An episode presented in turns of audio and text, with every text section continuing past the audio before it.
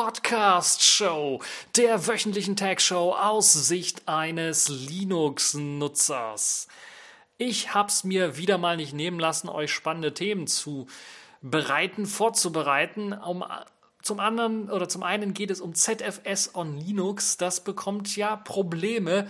Und äh, ja, werden wir in Zukunft ZFS auf Linux noch sehen? Nun ja, nicht mehr ganz so, wie wir es bisher gesehen haben, auf jeden Fall.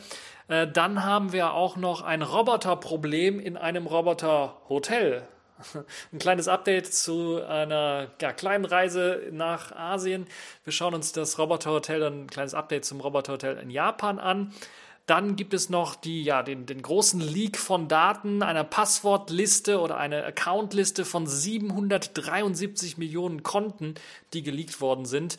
Äh, also ja, schnallt euch an. Das kann wirklich heiter werden in diesem Jahr, glaube ich, mit den ganzen Passwörtern und Cracks.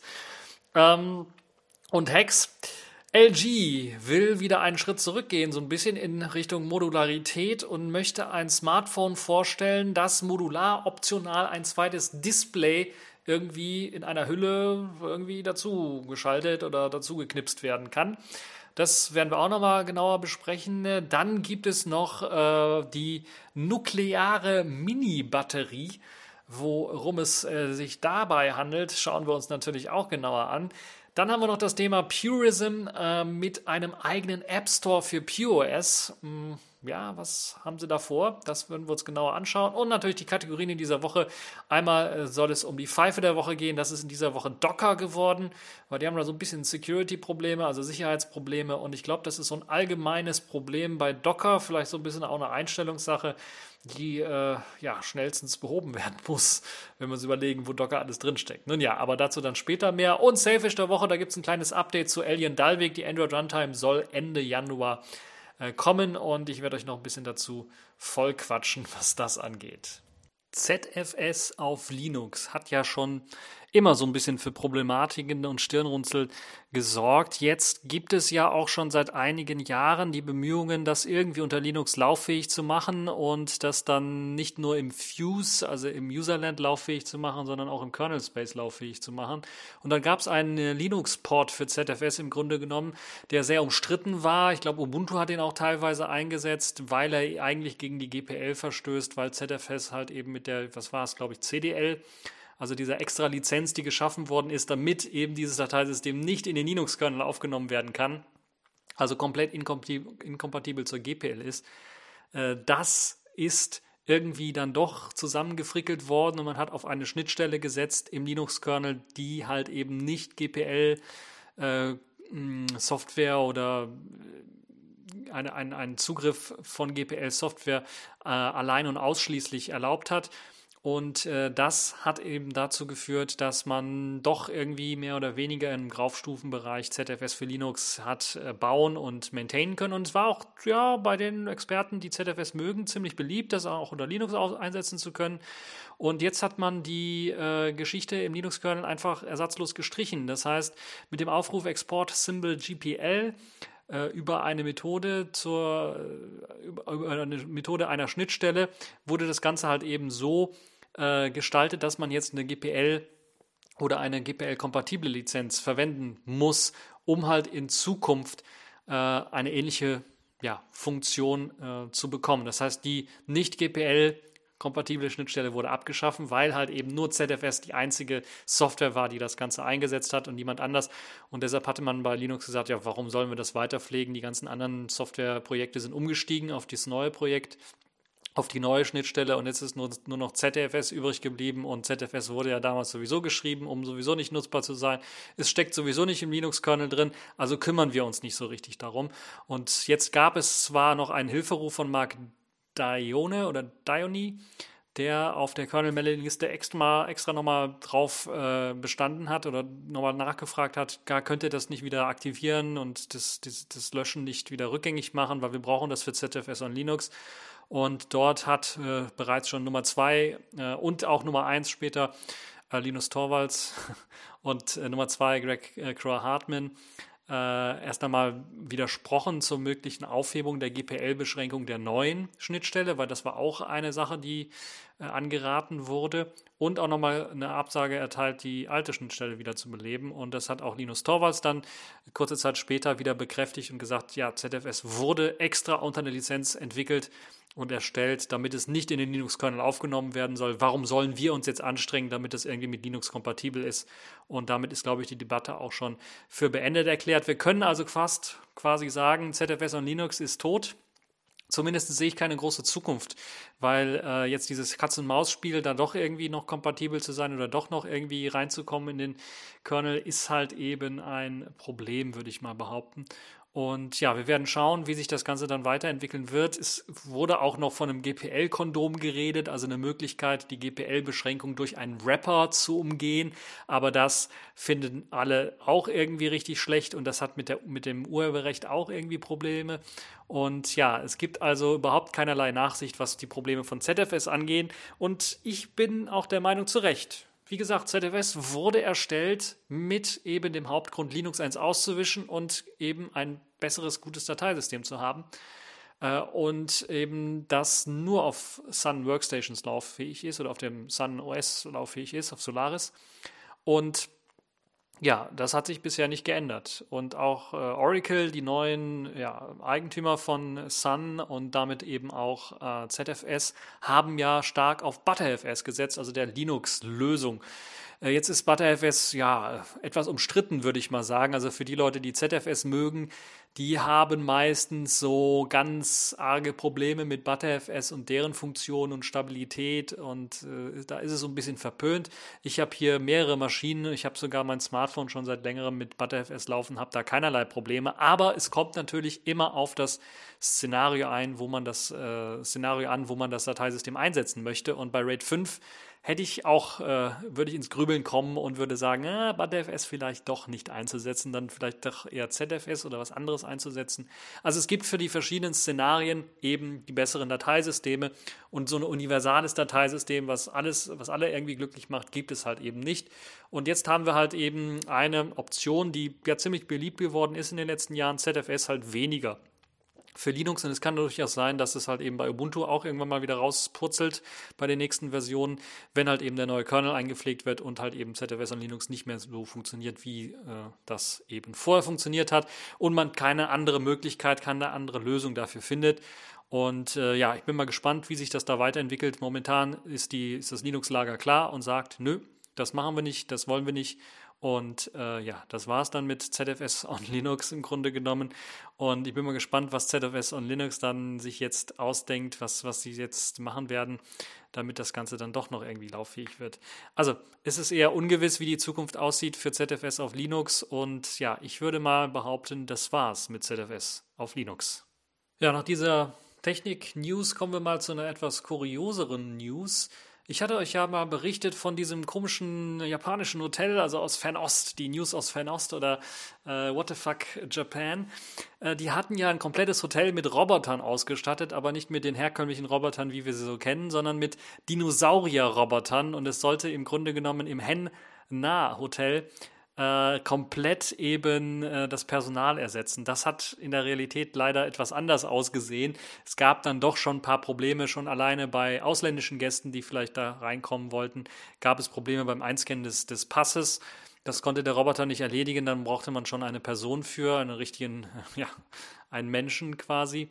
Und jetzt hat man äh, so ein bisschen Zwischenbilanz gezogen, nachdem man halt eben dieses automatisierte ähm, äh, Hotel gestartet hat mit den Robotern und es ist äh, dazu gekommen, dass man viele Roboter ja, entlassen hat bzw. eingestampft hat, weil man äh, da ja äh, doch eher Probleme mit gehabt hat. Beispielsweise einem Roboter, der einem irgendwie im Grunde genommen immer helfen sollte. Es gibt keine Rezeption, sondern nur noch diesen Roboter, den man ansprechen kann, wie so ein Lautsprechersystem, also so eine Alexa oder so ein Google Assistant oder ein HomePod. Aber ja, bei einigen Leuten, die beispielsweise ein bisschen was lautere Schnarchgeräusche gemacht haben, beispielsweise wurde dann halt eben jedes Mal dieser kleine Roboter angeschaltet, der dann gefragt hat, was los sei. Äh, ja, das ist natürlich nervig, wenn man in der Nacht dann nicht von einem eigenen Schnarchen geweckt wird, sondern von einem eigenen Roboter, der meint, äh, das Schnarchen hat irgendwie was zu bedeuten. Ähm, die Roboter sind knapp 250 äh, äh, Roboter in diesem Hotel gewesen. Das ist schon eine ganze Menge, würde ich mal sagen, die da im Einsatz waren. Ich weiß jetzt nicht, wie viele Hotelzimmer das Ganze hatte, aber es war halt so, dass der Roboter alles Mögliche machen konnte, wie eben die Temperatur des Raumes, des Zimmers steuern auf Sprachbefehl, das Licht an- und auszumachen äh, und viele weitere Dinge. Aber es gab auch ja schon viele Beschwerden auch und äh, Sachen, die die Roboter halt eben nicht lösen können. Spezielle Dinge, wo sie halt eben keine Antwort für haben und dann muss man halt irgendwie jemanden äh, Menschliches kontaktieren und weil es keine richtige Rezeption war, haben sich die Anrufe gehäuft auf, also die Mobiltelefonanrufe auf ähm, äh, die virtuelle Rezeption oder wie könnte man die dann nennen? Äh, auf den Support. So könnte man das, glaube ich, dann auch sagen. Und es hat halt eben dazu geführt, dass man sich dann doch entschlossen hat, okay, wir werden doch dann äh, immer mehr die Roboter dann ersetzen. Und die Hälfte dieser rund 250 Roboter hat man jetzt sogar stillgelegt und ist einfach einfacher geworden, sagt man auch. Es sei oft nicht mehr so von den Gästen angerufen worden an den Support und sie hatten Probleme und so weiter und so fort, äh, weil sie eben äh, ja Probleme eigentlich mit dem Roboter haben, der einen nicht versteht oder das nicht lösen kann, das Problem, was man äh, ihm zugetragen hat. Interessante Geschichte, wie ich finde. Äh, Klar, in Zukunft werden wir solche äh, Roboter vielleicht in Hotels sehen als, als fancy Geschichte, aber die werden natürlich spezialisiert sein auf bestimmte Bereiche und auf bestimmte Tätigkeiten im Grunde genommen, bis sie halt intelligent genug sind, äh, anderes zu machen. Und ich bin mir relativ sicher, wir werden auch nicht diese, äh, was waren das äh, für Dinosaurier, die hier äh, Raptoren oder sowas, äh, nee, Veli, Velociraptoren, genau, Veli, äh, Velociraptoren, äh, den äh, nachempfundene, äh, die sorgen gerade, glaube ich, bei, bei Kindern doch eher für Angst und Grusel und das wäre für Halloween sicherlich eine interessante Geschichte, aber nicht für einen normalen Hotelbesuch. Nun ja, eine sehr interessante Geschichte, ein kleines Update dazu. Ich habe ja gesagt, ich werde dranbleiben, wie die Erfahrungen so mit diesem Roboterhotel sind. Und jetzt hat man und die Hälfte der Roboter dann doch entlassen. Es hat mich doch stark gewundert, dass man da tatsächlich auch 250 Roboter überhaupt reingesteckt hat in das Hotel. Aber wenn halt jedes Zimmer oder jedes höherpreisige Zimmer tatsächlich einen Roboter, einen eigenen Roboter bekommt, ist das auch nicht verwunderlich. Nun ja, das zu diesem Roboter-Experiment und äh, mal eine etwas andere News. Kommen wir mal zu einer Wasserstandsmeldung in Sachen Security. Wo steht das Wasser? Nun, es steht eigentlich über dem Hals, weil jetzt ist eine Passwortsammlung von sage und schreibe 773 Millionen Online-Konten im Netz aufgetaucht. Also eine riesige Sammlung von Zugangsdaten zu Online-Diensten, die in dieser Woche dann zirkuliert ist in Untergrundforen, die eben nicht nur das, äh, die, E-Mail-Adresse betreffen, sondern auch die Passwörter in gehashter und ungehashter Form und die zusammengeführt worden sind aus verschiedenen Quellen. Also auch wieder so eine Art Doxing? Naja, nicht ganz. Äh, Troy Hunt, ähm, es ist ein Betreiber einer Passwortsicherheitswebseite, Have I Been Pwned, äh, hat eine riesige Sammlung mit E-Mail-Adressen und geknackten Passwörtern im Netz gefunden, hat dabei dann direkt gesagt, okay, das müssen wir jetzt veröffentlichen, da müssen wir eine Möglichkeit bieten, den Betroffenen, weil es 773 Millionen unterschiedliche E-Mail-Adressen betrifft und etwa 21 Millionen Passwörter, äh, unterschiedliche Passwörter, gibt es natürlich bestimmt einige Leute, die ihr Passwort für, ja, für eine, für ihre E-Mail-Adresse oder für äh, Konten äh, benutzen. Ähm, die eindeutig ihnen zugeordnet werden können durch ihre E-Mail-Adresse, weil sie da die gleiche E-Mail-Adresse at web und einmal at gmx.de oder einmal at googlemail.de haben. Äh, googlemail.com, glaube ich, heißt es. Habe ich auch, gebe ich zu. Äh, nicht die Passwörter, sondern die Adressen, aber ähm, unterschiedliche Passwörter. Aber nun ja, deshalb etwas weniger Passwörter als, als äh, E-Mail-Adressen und einige der Passwörter sind auch nicht im Klartext, sondern die meisten sind wahrscheinlich in irgendeiner gehashten Form da. Trotzdem sollte man, wenn man sich auf dieser Liste findet, äh, dann auch das Passwort ändern, wenn man das sowieso nicht gemacht hat. Auf der Webseite, die eben diese Have I Been Pound äh, Webseite, da gibt es also die Möglichkeit, sich mit einer E-Mail-Adresse äh, dort äh, quasi zu prüfen. Und wenn man auf der E-Mail-Adresse schon landet, dann steht da drin, ja, den und den Diensten ist das wahrscheinlich veröffentlicht worden, das ist in der Datenbank drin. Und äh, dann sollte man nicht direkt Panik schieben, weil wenn man sowieso schon zum den Zeitpunkt, als eben man von diesem Hack damals gehört hat, vom Yahoo.de beispielsweise, nicht Yahoo.de, sondern Yahoo.com oder dem großen Yahoo-Hack und man das Passwort sowieso geändert hat zu der Zeit, wo eben dieser Yahoo-Hack stattgefunden hat und man dann auf der Liste auftaucht und da steht irgendwas vom Yahoo-Hack und man hat das Passwort sowieso geändert. Hm, man sollte sich bei Yahoo sowieso allgemein Gedanken machen, ob man nicht zu was anderem wechselt, aber äh, wenn man das sowieso schon gemacht hat, äh, ist jetzt nicht groß Panikmacherei angesagt. Trotzdem, für die Leute, die nichts davon wussten und sich jetzt hier äh, das erste, vielleicht das erste Mal davon hören, unbedingt reinschauen, gucken, ob ihr betroffen seid. Falls ihr betroffen seid, auf der Liste seid, von den Hack nichts gehört habt, eure E-Mail-Passwörter, eure Passwörter für verschiedene Anmeldefunktionen, falls ihr da sowieso das gleiche Passwort verwendet, nicht geändert habt, jetzt wäre der richtige Zeitpunkt, das zu machen. Noch habt ihr die Chance dazu, hoffentlich. Der Ursprung der Daten ist nicht so richtig geklärt. Es äh, ist ein sehr stark strukturiertes Datensammelsurium. Ähm, man könnte vor allen Dingen von Credential Stuffing nennen. Das heißt, man hat sich das aus verschiedenen Quellen zusammengepackt und äh, bei, diesem, bei dieser Art von Angriff auf eine Webseite beispielsweise versucht der Angreifer nicht eben das Passwort eines einzelnen Accounts zu knacken, sondern möglichst alle abzugreifen.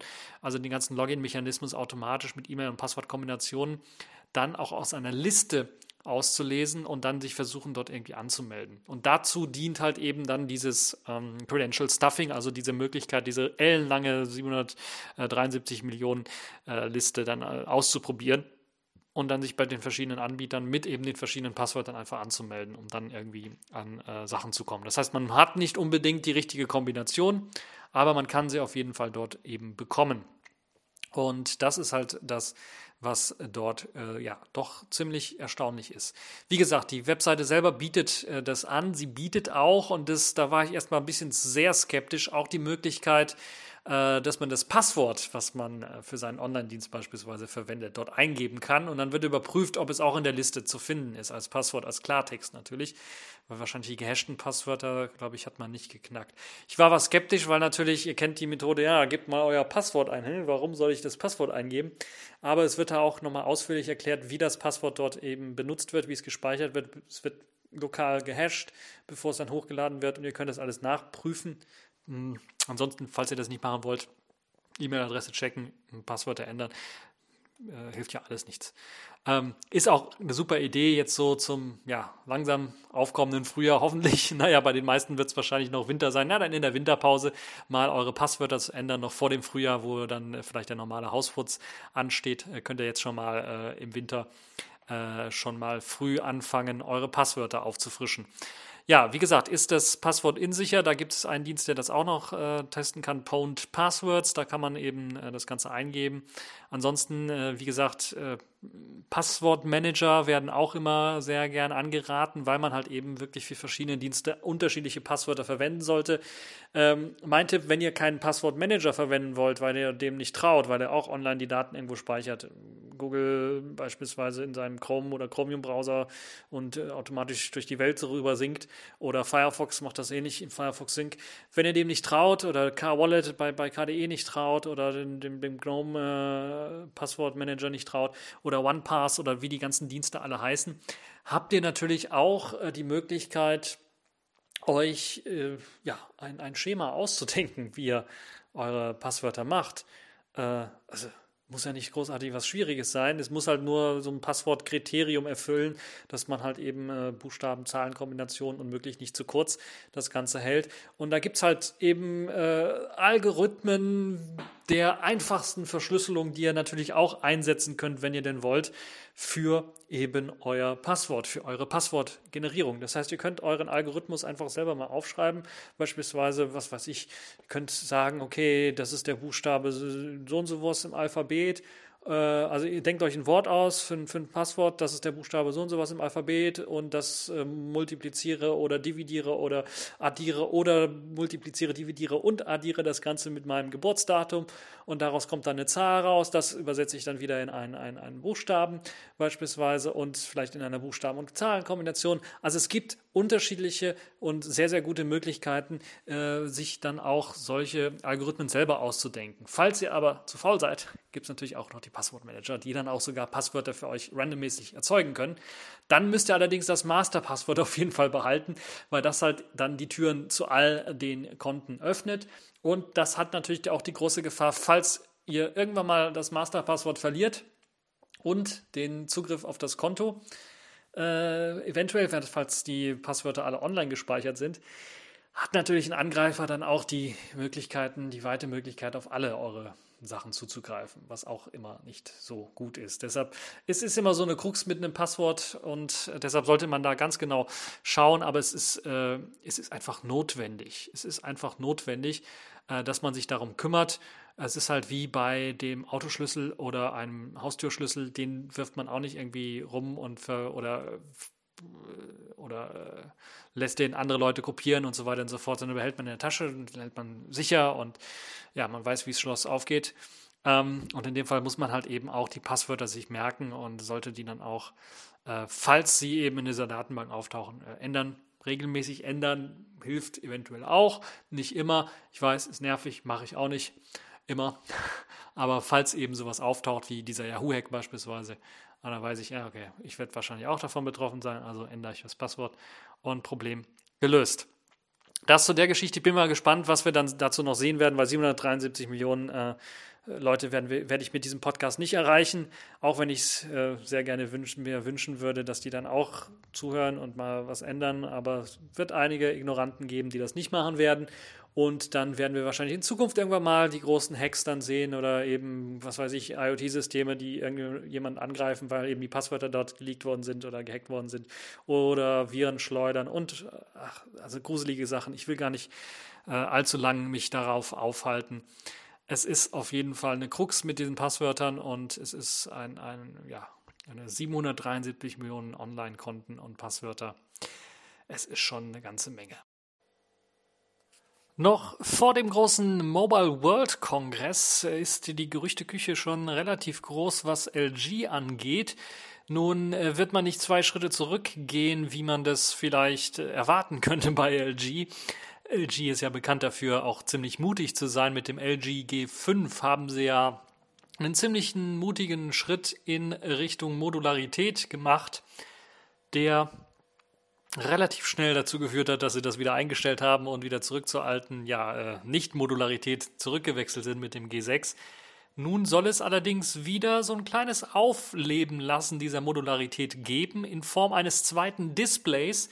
Das heißt, anders als der große Trend, jetzt ein faltbares Smartphone mit faltbarem Display zu machen oder mit einem zweiten Display auf der Rückseite, auf der Rückschale, hat man sich hier gedacht, wir machen was Modulares. Das heißt, wir machen im Grunde genommen ein Smartphone, das wir rausgeben und wir erlauben es mit einem zweiten Display zu bestücken. Es soll also eine Art Hülle geben, die mit einem weiteren Display ausgestattet ist und die man dann eben an ein Smartphone ranpacken kann. Wie das ganze Smartphone heißen wird, wissen wir noch nicht, aber zum MWC äh, 2019 können wir wohl damit rechnen, dass vielleicht was auf dem LG-Stand zu sehen sein wird.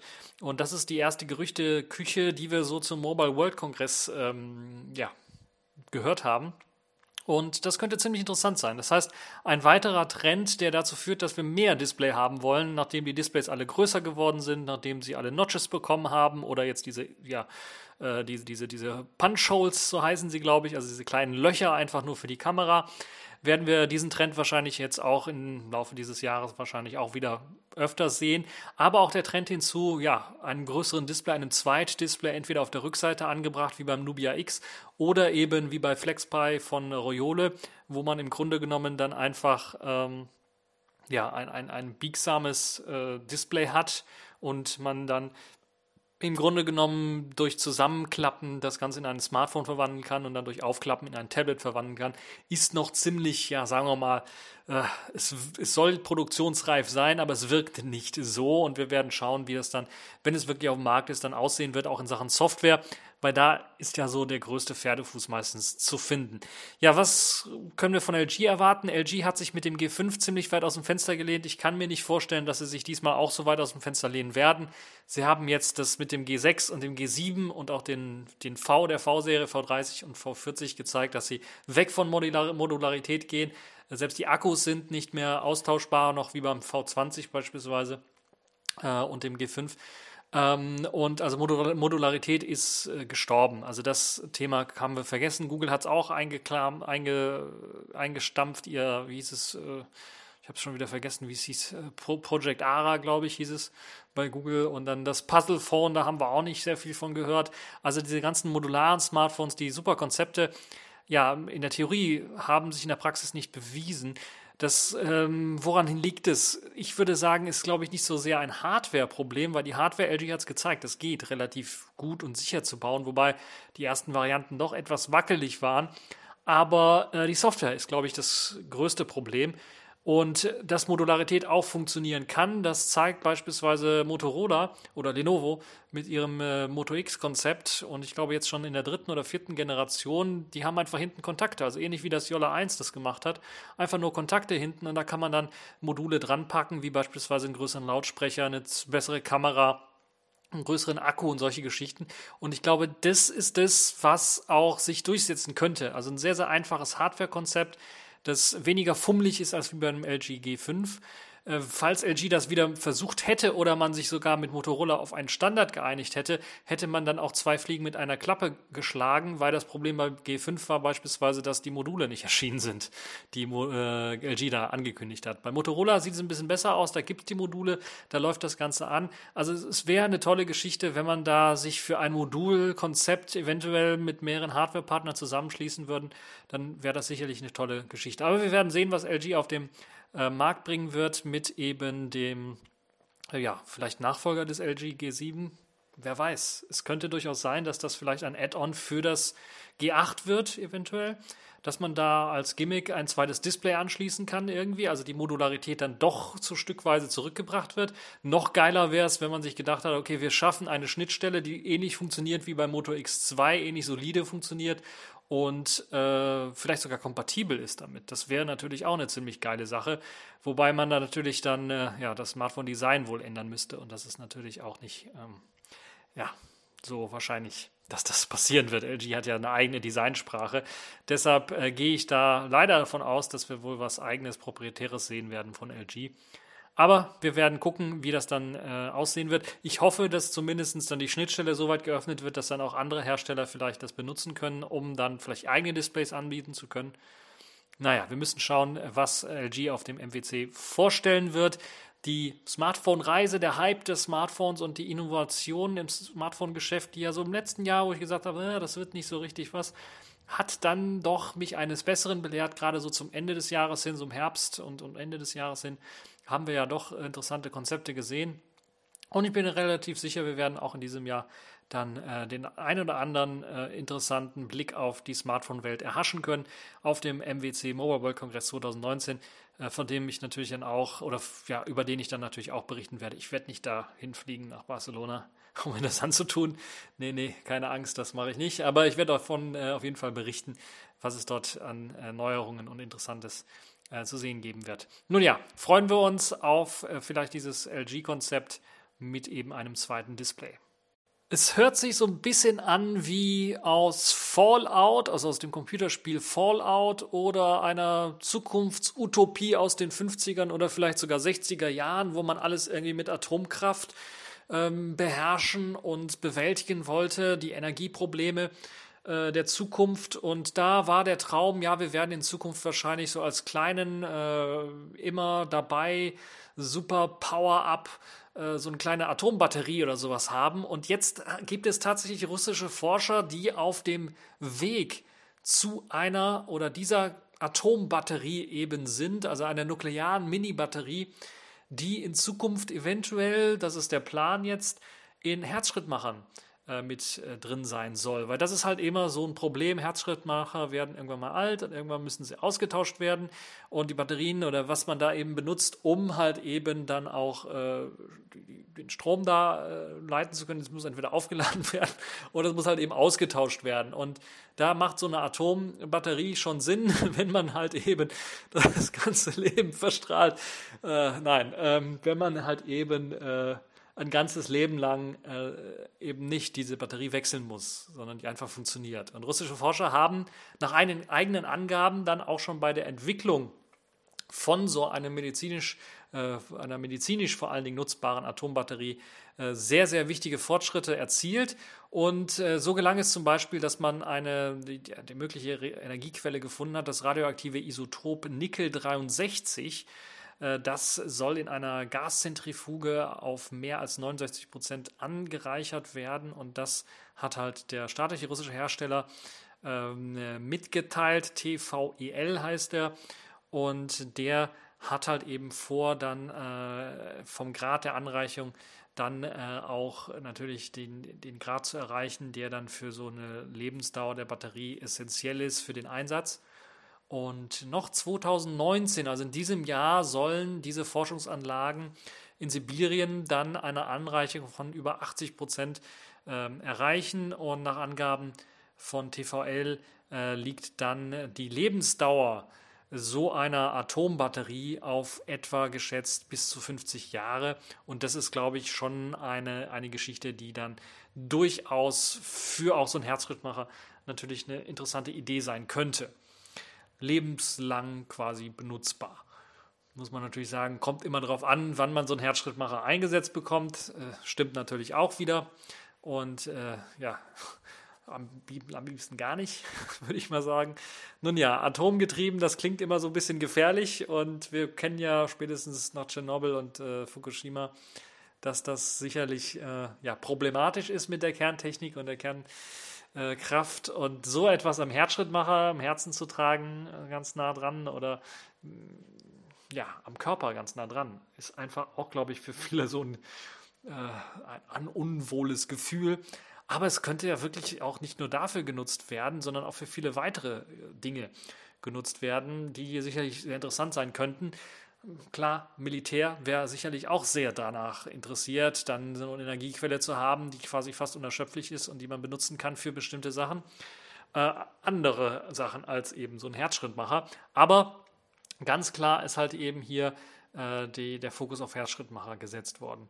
Damit man halt eben dann äh, die Strahlungsabschirmung auch bekommt von so einer Batterie, vernünftig hinbekommt, ähm, arbeiten bereits sogar schon mehrere Forschungsgruppen in mehreren Ländern zusammen und äh, so unter anderem auch äh, das Bundesamt für Strahlenschutz in Salzgitter, die eben an eine direkte Stromgewinnung aus radioaktivem Zerfall ähm, arbeiten von diesem Nickel-63-Element und das versuchen eben äh, abzuschirmen. Äh, dazu gibt es halt mehrere Möglichkeiten, das zu machen. Und ähm, die einfachste Möglichkeit, die sie gefunden haben, ist natürlich dieses Nickel 63 so anzureichern, so ein Isotop zu finden für das Nickel, dass äh, man es ziemlich einfach abschirmen kann, beispielsweise durch eine ganz simple Plastikverpackung. Und das ist bereits heute möglich. Und so ist natürlich die Idee dahinter auch erst geboren worden, wenn man es schafft, halt eben die, die, die, die Atombatterie so abzuschirmen und mit so einfachen Mitteln abzuschirmen, äh, dass das ziemlich simpel ist und auch ziemlich schwer ist, dann die Abschirmung kaputt zu machen. Also Plastik würde ich jetzt nicht unbedingt dafür nehmen. Ähm, aber äh, ähnliche Materialien können ja natürlich dann auch verwendet werden. Und wenn Plastik schon ausreicht, ist alles andere Metallische sicherlich auch relativ sicher, was äh, die Abschirmung angeht. Ähm, neu ist diese Idee dieser atomgetriebenen Herzschrittmacher nicht. Das muss man ganz ehrlich sagen, weil ich hatte ja bereits schon die Utopie-Ideen aus den 50er und 60ern erwähnt und äh, die haben wohl anscheinend noch bis in die 70er gereicht, denn Mitte der 70er Jahre, äh, also 1970er Jahre, muss man heutzutage noch sagen, ähm, ist es bereits schon äh, oder hat man es bereits bei ersten Versuchen in, äh, bei Patienten in den USA, aber auch in Deutschland hat man es geschafft, eben äh, Batterien für diese Herzschrittmacher zu verwenden, die mit dem Isotop Promethium 147 ähm, ausgestattet sind. Die wurden sogar eingepflanzt und haben dann auch funktioniert. Ähm, es habe dann aber auch Probleme, vor allen Dingen mit der Größe der ganzen Geschichte zu tun äh, also gehabt. Man hatte vor allen Dingen Probleme mit der, mit der Größe. Die Lebensdauer war auch nicht so das Beste. Und auch die, ja, ihr könnt euch vorstellen, in den 70er Jahren, ah, die Strahlung, da hat man sich noch nicht so richtig Gedanken darum gemacht. Da war Atomkraft immer noch ein bisschen was in. Äh, und ja, naja, was kann man sagen?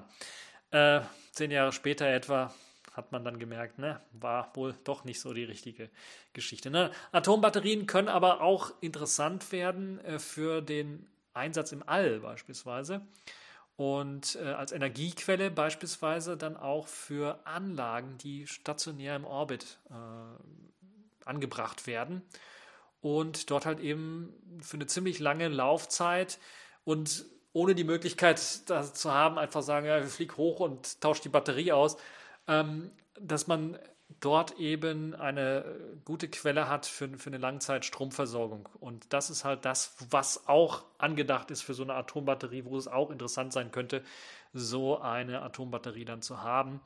Und äh, dann kann man sogar auch ein bisschen was auf diese Abschirmung verzichten, wenn man ja das Teil nicht direkt am Körper trägt, sondern es ist irgendwo im All und schwebt da rum. Und man kann dann zum Beispiel auf etwas stärkere äh, auch Alpha-Strahlung äh, strahlende äh, Plutonium 238 dann nutzen. Und ähm, ist auch nichts Neues. Die Idee beispielsweise hat Russland oder die ehemalige Sowjetunion Leuchttürme und auch andere Anlagen mit eben so, mit so einem, äh, als Energiequelle mit, mit, mit, so etwas ausgestattet. Das also auch nicht irgendwie komplett aus der Luft gegriffen. Ich finde das eine spannende Idee, dass man auch mal daran denkt, aber ich kann mir nicht vorstellen, dass das wirklich ankommt bei den Leuten. Also wenn man nach einer neuen Energiequelle sucht, neu ist sie ja nicht wirklich, aber wenn man nach einer neuen Funktionalität für eine super Geschichte rumwerkelt, wie wäre es mit diesen ganzen Wunderakkus, von denen man alle Jahre was gehört hat? Nun ja, das fällt wahrscheinlich in die gleiche Kategorie rein. Ich fand das halt nur so skurril, dass jetzt die Atomkraft quasi in Form einer nuklearen Mini-Batterie zurückkommt, dass ich das unbedingt auch ins Programm nehmen wollte. Und mich würde mal interessieren, ob ihr vielleicht ja als, was weiß ich, äh, wenn man das für einen Herzschrittmacher verwenden kann, kann man es vielleicht sogar als äh, Handy-Ladegerät mit unendlicher Energiequelle vielleicht verwenden, irgendwann mal so eine Atombatterie. Also ich habe wirklich jetzt so Comics und, und äh, Vorstellungen aus äh, Zukunftsvisionen der 50er, 60er Jahre im, im Kopf. Äh, Würde mich mal interessieren, was ihr von der ganzen Geschichte haltet. Einfach unten im Kommentarbereich posten. Würde mich also wirklich interessieren, ob ihr eventuell sowas als Aufladegerät für euren äh, Smartphone-Akku nutzen wollen würdet. Oder vielleicht direkt ein Smartphone mit Atombatterie. Uiuiui, ah, das wäre auch geil. Purism hat also jetzt vor, einen eigenen App Store zu machen. Und zwar nicht nur für ihr neues Flaggschiff-Smartphone, das Librem 5, sondern ganz allgemein für ihr Smartphone und Laptop-Betriebssystem POS, das übrigens auf Debian basiert. Einen eigenen App Store? Wozu denn eigentlich? Wenn es auf Debian basiert, kann man doch eigentlich die Debian-Quellen nutzen. Nun, äh, Purism will so eine Art Konvergenz schaffen, denn sie wollen es erlauben, Apps reinkommen zu lassen in diesen App Store, der eben nicht nur auf dem Laptop funktioniert, sondern auch auf ihrem Smartphone funktionieren kann. Deshalb hat eben Purism das sogenannte PureOS Store Konzept ins Leben gerufen, eine Art App Store, eine sichere Alternative zu proprietären App Stores. Also man möchte dann auf der Welle dieser ganzen App Stores aller ähm, Play Store und eben dem Apple App Store reiten und will eben die Anwendungen auch prüfen, auf Privatsphäre und Freiheit der Nutzer achten und diese respektieren bei diesen Anwendungen und äh, soll auch so sein, dass halt eben dann speziell für die Infrastruktur auch Richtlinien für die Apps erarbeitet werden sollen, sodass nicht jede App dort hineinkommen kann, anders als vielleicht bei einem Paketmanager.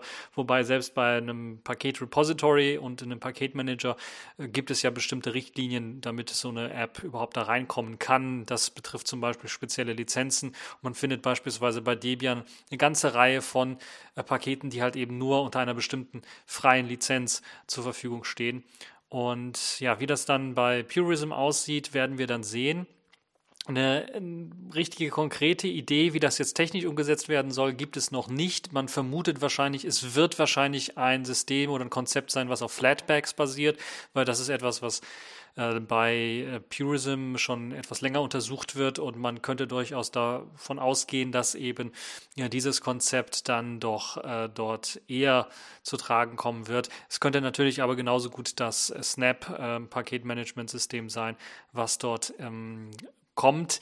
Etwas äh, ja, unwahrscheinlicher ist dann, dass App-Images kommen werden, wobei das natürlich auch eine Möglichkeit ist, besonders einfach für Entwickler dann ein ähm, ja, Konzept, ein, ein, ein, ein Paket zu schnüren. Aber das wäre, glaube ich, für das Smartphone doch ein bisschen was Overkill.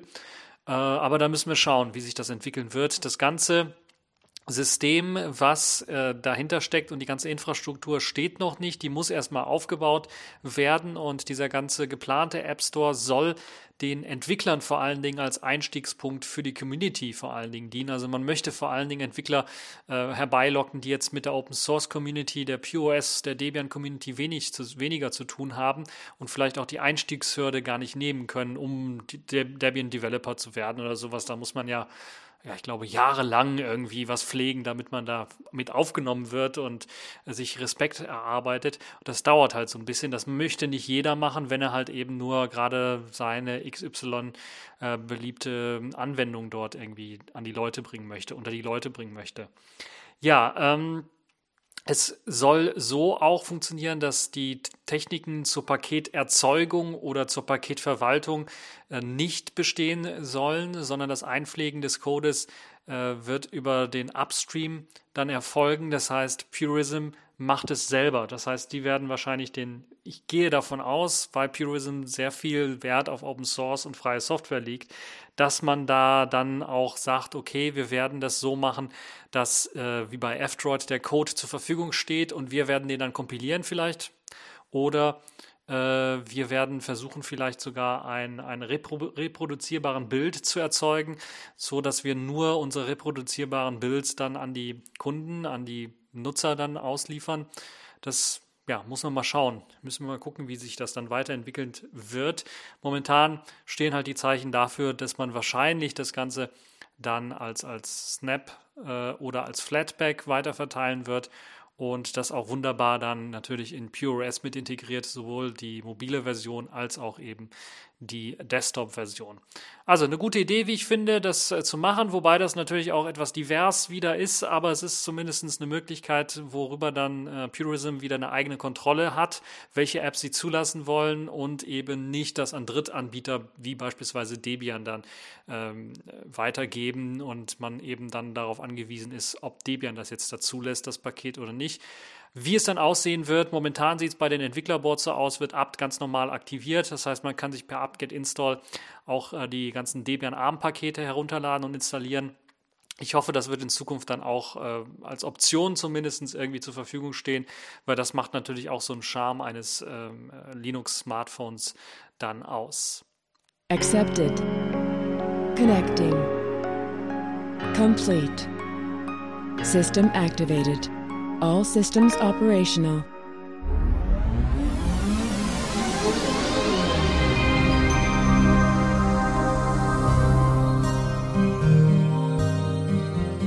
Die Kategorien der Woche fangen wir an mit der Pfeife der Woche. Denn äh, das ist in dieser Woche Docker geworden, denn Forschern ist es gelungen, aus einem Docker-Container, aus einer Docker-Testumgebung, äh, Play with Docker nennt sich die, auf das darunterliegende System zuzugreifen, also daraus auszubrechen aus diesem Container und dann auf das Host-System zuzugreifen. Und das möchte man natürlich eigentlich gar nicht haben. Das wird dadurch ermöglicht, dass Docker eben es einem ermöglicht, auf den Kernel des Host-Betriebssystems zuzugreifen. Das ist eben eine der Grundfunktionalitäten, die Docker bietet, dass sie halt eben keine VM bauen, um, oder einen eigenen Kernel starten, sondern sie benutzen den Kernel, den Linux-Kernel des Host-Systems und starten dann so eine Art CR-Root-Umgebung auf Drogen, würde ich mal sagen, so ein bisschen. Und ermöglichen dann aber auch unter bestimmten Konfigurationen eben auch, dass man eigene Module in den Kernel nachladen kann. Und das ist hier der Pferdefuß der ganzen Geschichte in dieser Spielewiese Play with Docker, wo man kostenlos Experimente äh, Experimente, ja, Experimente durchführen kann in dem Docker-Container auf einer Web-Oberfläche, ist es äh, einem Benutzer gelungen, aus diesem Alpine Linux oder Alpine Linux Container äh, auszubrechen und dann auf das Host-System zuzugreifen. Man hat dazu im Grunde genommen, weil ein Container im Grunde genommen nur der, das Userland der Linux-Distribution beinhaltet, äh, hat man im Grunde genommen einen Kernel-Treiber äh, geschrieben für den Linux-Kernel. Man musste natürlich den ein bisschen anpassen für den speziellen Kernel. Den kann man aber ganz normal per uname A abfragen, was das für eine Kernel-Version ist. Und dann kennt man so ein bisschen auch die, die API und die API und kann dann seinen eigenen Kernel, sein eigenes Kernel-Modul bauen und dann auch dazu das irgendwie so hinfrickeln, dass das dann auch geladen werden kann aus dem Docker-Container heraus. Und das hat natürlich dann schon große Sicherheitsbedenken. Ähm, es geht ganz einfach. Äh, man hat halt eben dann die Möglichkeit, äh, wenn man eben dieses Kernel-Modul geladen hat, im Grunde genommen im Kernel-Land anzufangen, was man möchte und dann eben auf beispielsweise andere Docker-Container zugreifen zu können oder auf das Host-System zugreifen zu können und dann äh, ja, Schabernack zu treiben. Man hat dazu ein eigenes ähm, ein Kernel-Modul für geschrieben, ein extra Kernel-Modul geschrieben, äh, das ähm, eine Busybox-Shell startet, auf äh, dem eben dann der Zugriff auf das äh, eigentliche Host-System dann ermöglicht werden kann. Und äh, das ist ja nicht sehr trivial, aber trotzdem halte ich das, glaube ich, als ganz evidenten Konstruktionsfehler, dass man das überhaupt machen kann. Also ein Kernel-Modul in Docker laden zu können, das sollte eine, ähm, sagen wir mal, eine privilegierte Aufgabe sein. Das heißt, da müsste man vielleicht sagen, Standard-Docker-Modul nein, sperren wir und das müssen wir irgendwie anders lösen. Problem hierbei ist natürlich, es gibt schon die Privileged ähm, Variable oder der Parameter für Docker, wo viele Docker-Container den auch tatsächlich benutzen oder benutzen müssen, wenn ich beispielsweise mit Live-Build ein Debian Live-Image bauen möchte, wie ich das für Netrunner oder für Neptune mache. Dann äh, benutze ich einen Docker-Container, um einen Privileged Docker Container, damit ich halt eben Live-Build vernünftig benutzen kann, ohne dass das Ganze abstürzt oder Probleme macht, um mir mein ISO zu bauen. Und das ist halt, ähm, ja, das ist schön, dass es diese Docker-Container gibt, weil es ein sehr reproduzierbarer ähm, ja, System ist, ein reproduzierbares Image ist, wo ich dann eben immer mein Live-System bauen kann und es immer gleich und ich weiß, dass es äh, clean ist, dass es sauber ist, dass da keine Viren drin sind oder Würmer oder Trojaner oder irgendwas anderes, was dann das ISO-Image, den Bauprozess irgendwie äh, beeinträchtigen könnte oder irgendwelche Würmer drauf packen könnte. Ähm, aber es hat halt eben große Probleme, dass man halt eben dann auch auf Kernel-Module zugreifen kann und dann halt eben äh, oder Kernel-Module erzeugen kann, die im Docker-Container laden kann und dann eben aus dem Docker-Image, aus diesem abgeschlossenen Bereich ausbrechen kann. Deshalb glaube ich zu Recht Pfeife der Woche, weil Docker müsste eigentlich diese Problematik schon von Anfang an äh, bekannt sein, weil es ein Konstruktions, ja ich will nicht sagen Konstruktionsfehler ist, sondern ein konstruktionsinhärentes ähm, ein konstruktionsinhärenter Bestandteil eines Docker-Containers ist, dass halt eben dieser Zugriff dort auch gewährleistet wird. Wir müssen mal schauen, wie sich das weiterentwickeln wird, ob es dann möglicherweise bestimmte Regeln gibt in SE Linux oder AppArmor oder was auch immer, die so etwas in Zukunft verhindern werden können oder sollten. Äh, oder ob Docker selber, ich bin der Meinung, Docker selber müsste da irgendwie für sorgen, dass man da irgendwie das Ganze absichern könnte. Und ja, der Angriff ist schwierig, muss man natürlich dazu auch noch sagen, äh, aber nicht unmöglich. Und das zeigt jetzt das Ganze hier. Und jetzt, wo man den schwierigen Angriff gezeigt hat, ist es auch nur noch eine Frage der Zeit, bis jemand einen einfachen Angriffsvektor auf Basis dieses Schwierigen schafft oder findet oder eine andere an, einfache Angriffsmöglichkeit im Docker-Container findet. Und ja, Docker und Sicherheit ist vielleicht etwas, womit man sich doch etwas äh, schärfer und äh, etwas mehr beschäftigen müsste, auch bei Docker selber, wenn ich überlege, was da für Container teilweise rumfleuchen und keuchen. Ähm, da fehlt mir so ein bisschen das äh, Gefahrenbewusstsein bei, äh, bei der Firma, die Docker dort entwickelt. So, ganz zum Schluss kommen wir zur Kategorie der Woche, Sailfish der Woche. Und ihr habt es vielleicht schon gemerkt oder gesehen, es gibt ein neues Blogpost, denn die Version 3.0.1 ist jetzt offiziell auch erschienen. Ich hatte das als Early Access ja auch schon angekündigt und ich will das jetzt nicht nochmal alles runterrattern, was da in der neuen Version mit drin ist. Unter anderem, ja gut, vielleicht werde ich nochmal die Features anteasern. Unter anderem Light Ambiences werden jetzt unterstützt und die kann man auch selber erzeugen. Der ähm, Bilderbearbeitungs, das Bilderbearbeitungsprogramm wurde überarbeitet und ermöglicht einem noch einfacher die Bilder zu bearbeiten. Und es gibt zahlreiche Look and Feel Updates äh, für das Light-Theme, äh, neue Lokalisierung und so weiter und so fort. Ein paar Bugfixes natürlich auch. Wichtig aber ist für alle diejenigen, die das XR2 haben, die warten natürlich auf das Alien Dalvik, also die Möglichkeit, Android-Anwendungen ausführen zu können, dank einer Android Runtime. Dort gibt es jetzt eine Ankündigung dafür, dass diese Android-App-Kompatibilität für das Sony Xperia XR2 und für die ganzen Varianten des XR2s dann bald, also im Januar, Ende Januar, dann als Public Beta zur Verfügung gestellt wird. Was heißt jetzt Public Beta? Da könnt ihr jetzt mit mir diskutieren im äh, Chat. Ich habe das auch bereits schon in, äh, auf Telegram mit einigen Leuten gemacht, diskutiert, was Public Beta heißt. Äh, Public Beta wäre wahrscheinlich, ist halt eben einfach die Bezeichnung, es wird eine Beta-Version geben, die für alle, die die Lizenz kaufen werden, dann zur Verfügung gestellt wird.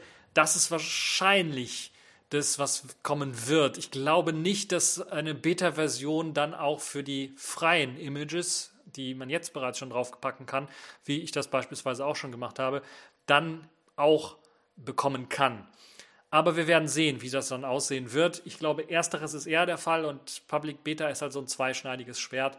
Äh, heißt mit anderen Worten, es wird wahrscheinlich als Beta-Version erstmal released. Also ihr müsst die Lizenz kaufen, ihr kriegt dann die Beta-Version, könnt die dann installieren, kriegt dann natürlich die ganzen Updates dazu oder dafür dann auch äh, gratis geliefert natürlich ohne Probleme. Und äh, wenn ihr jetzt schon die freie Version habt, so wie ich dann, könnt ihr einfach sagen, okay, ich kaufe das Image, ihr habt einen Yolla-Account, mit dem ihr euch anmelden könnt und dann wird das freigeschaltet für euren Yolla-Account. Dann werdet ihr im Yolla-Store ganz einfach die äh, Alien Dalvik-Geschichte sehen. Äh, und dann könnt ihr das Ganze runterladen, installieren. Ende Januar heißt, also 31. Das heißt, ich gehe davon aus, am 1. oder 2. Februar werde ich dann auch darüber berichten können und euch vielleicht Alien Dalvik in der Version 8.1, was ja auch ziemlich interessant ist, dann ähm, zeigen und präsentieren können. Vielleicht, was sind so die Änderungen, was sind so Sachen, die mir aufgefallen sind, eventuell und Sachen, die ich ausprobieren kann und werde. Mit hundertprozentiger Wahrscheinlichkeit werde ich das äh, auch testen. Und ja, das sind so die Geschichten, die, ähm, ja, ähm, die ich jetzt hier so zu dem Selfish der Woche rausgepickt habe. Das heißt, Alien Dalvik wird kommen und es wird dann Ende Januar kommen und es wird eine Beta-Version sein. Das heißt, ich gehe stark davon aus, dass es Probleme geben wird und welche das sind, werdet ihr dann auf jeden Fall sehen. Das war es dann jetzt auch schon für diesen TechView Podcast, für diese TechView Podcast Show. Ihr habt wieder gemerkt, ist wieder ein anderes Format. Ich habe wieder, eventuell habt ihr es gemerkt, wenn ich gut war, habt ihr es vielleicht nicht gemerkt. Naja, ihr werdet es wahrscheinlich gemerkt haben. Ich habe es wieder anders aufgenommen, nicht übliche Studio-Setup, was ich so habe, sondern ich mag diesen Sony ICD UX 530 Schieß mich tot oder wie der heißt, also diesen kleinen äh, Voice Recorder, weil ich den überall mitnehmen kann. Anders als den Zoom H1, der so ein bisschen klobiger ist, kann ich das hier einfach in die Jackentasche packen und kann dann überall, wo ich jetzt gerade bin, einfach meinen äh, Podcast aufnehmen und habe da so ein bisschen mehr Freiheit gewonnen und es ist ein bisschen entspannter, das Ganze aufzunehmen, in Segmenten aufzunehmen, anstatt äh, eine Stunde und ja, eine Stunde oder sowas zu quatschen, in ein Mikrofon rein zu quatschen. Nun, äh, ihr könnt mir Feedback geben, ganz unten, was Audioqualität angeht. Ich denke, das sollte schon in Ordnung gehen. Äh, ist klar, so ein kleiner Audiorekorder etwas schlechter als so ein Studio-Mikrofon, aber trotzdem äh, sollte die Audioqualität in Ordnung gehen. Was haltet ihr von den Themen? Was haltet ihr von äh, der Geschichte zu Selfish? Seid ihr interessiert, an ein Sony Xperia XR2 zu kommen, wo jetzt auch der Nachfolger wahrscheinlich auf dem MWC vorgestellt wird? Oder wollt ihr lieber auf ein Gemini-Image warten?